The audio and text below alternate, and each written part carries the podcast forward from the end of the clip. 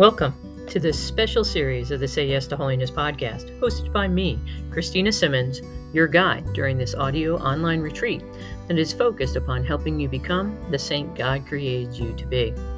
This retreat will consist of us reading the book, Love Like a Saint, by Elizabeth M. Kelly, and will include a brief reflection and daily resolution designed to help you incorporate what we read into your daily life. So accompany me now as we take our next step on our journey towards holiness. Welcome to day 18. We begin in the name of the Father, the Son, and Holy Spirit. O Lord, grant me peace of mind, so I may face with tranquility everything that this new day will bring. Help me entrust myself fully to your holy will. In every hour of this day, teach me and support me. Whatever news I may receive today, teach me to accept it with serenity and with firm conviction that everything is according to your holy will. In all my words and actions, guide my thoughts and feelings. In all unexpected events, do not let me forget that everything is sent by you. Teach me to deal sincerely and wisely with every member of my family, bringing confusion or sorrow to none. O Lord, grant me strength to endure the weariness of the coming day and bear my part in all its passing events. Guide my will and teach me to pray, to believe, to hope, to endure, to forgive, and to love. Amen. name of the Father, the Son, and the Holy Spirit. Amen. So today we are continuing again our journey with Elisabetta Canori Mora, and today we're going to learn about the conversion of her husband Cristoforo. She knew how to wait. And so we return to our poem.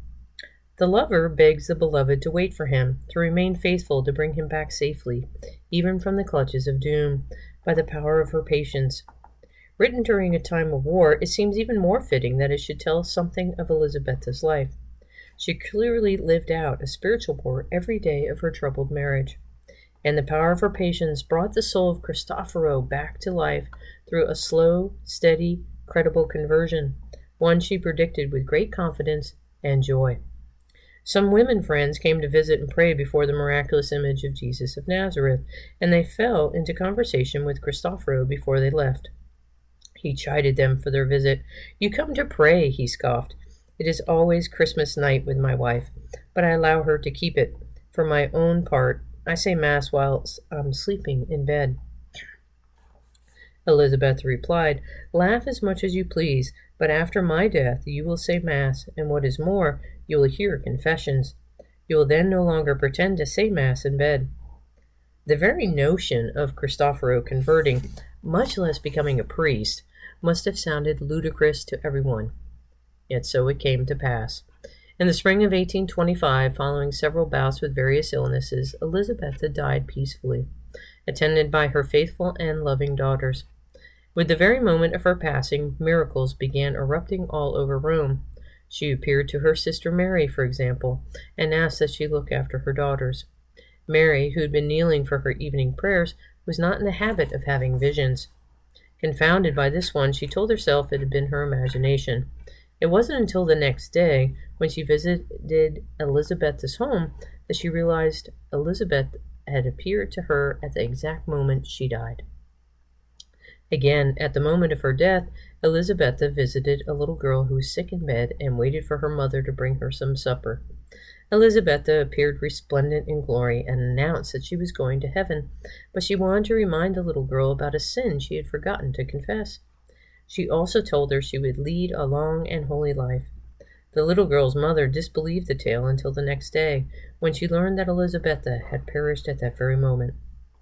Elisabetta also appeared to a number of her friends, encouraging them in lives of holiness and assuring them of her prayers from heaven. Miracles occurred in the days following her death.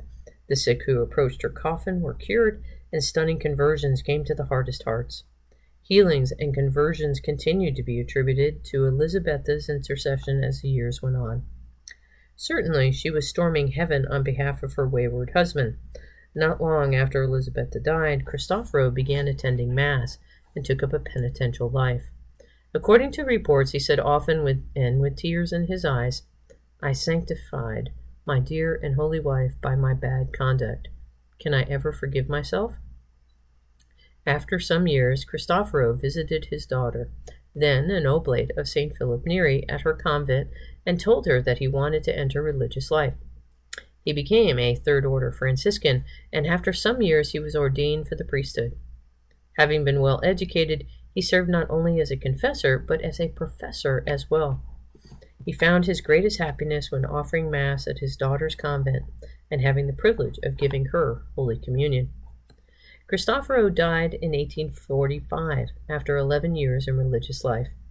Witnesses testified that his conversion was sincere.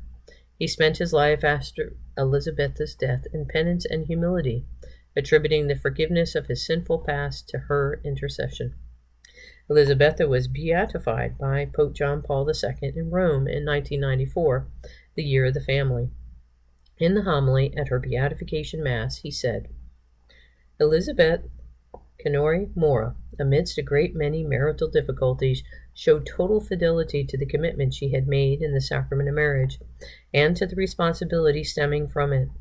Constant in prayer and in her heroic dedication to her family, she was able to rear her children as Christians and succeeded in converting her husband. We would like to pay homage to all brave mothers who dedicated themselves to their own family without reserve, who suffer in giving birth to their children, and who are ready to make any effort to face any sacrifice in order to pass on to them the best of themselves. Elisabetta's remains are interred in the beautiful Roman church San Carlo alle Quattro Fontane. Blessed Elisabetta, pray for us. Help us always to remember that patience is not so much something we practice as a gift we give. When we are tempted to give up, especially in those for whom conversion has not yet come to pass, pray for us, that we will be strengthened by your courage and heroic patience to be generous in extending this gift with kindness, always measuring our circumstances against the horizon of heaven. Amen. and so this concludes our journey with Elisabetta and her life and the aftermath of her life. But tomorrow we'll pause one more moment and we'll allow her own words to inspire us for our reflection on Sunday. But before that, what is our resolution for today?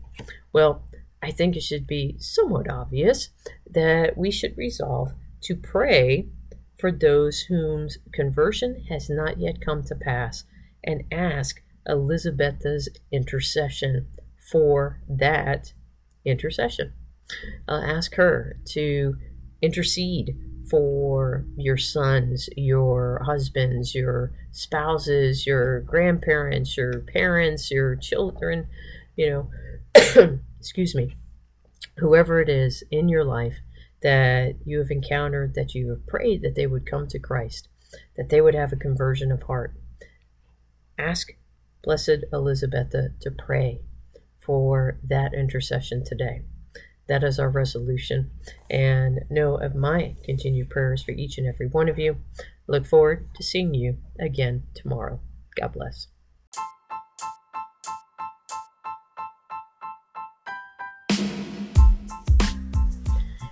Thanks so much for listening to this special episode of the Say Yes to Holiness podcast. I hope that you have enjoyed it. And if you think of someone who could benefit, please make sure to share this podcast with them. In the interim, know of my continued prayers for each of you that you may be given whatever graces you need so that you can do whatever it takes. So together we can tell the Master of Death, not today. God bless.